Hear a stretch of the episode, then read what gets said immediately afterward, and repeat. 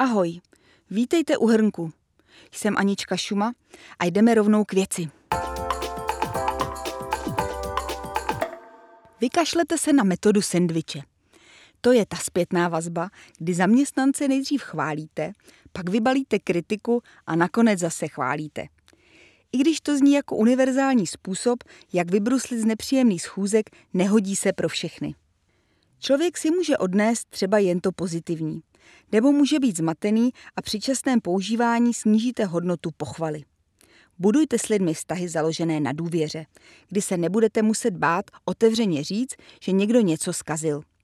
Pracujte na tom, abyste kritiku ustáli i vy sami. A chvalte vždycky, když to bude dávat smysl.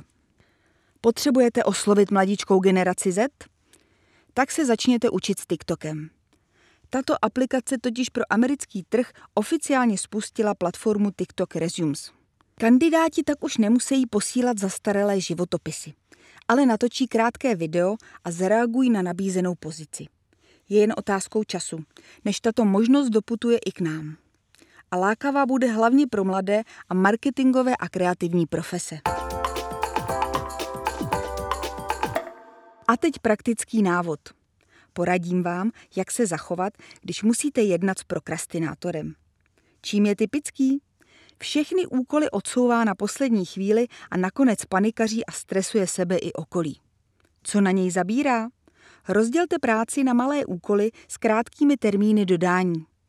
Dávkujte mu to po kouscích a nešetřete chválou, když prokrastinátor začne včas a dodá vše v termínu.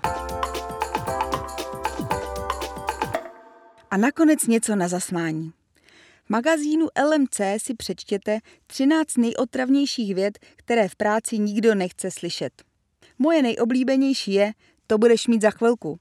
Je to práce maximálně na 10 minut. Tak já zase letím, mám toho dnes nad hlavu, pa příště.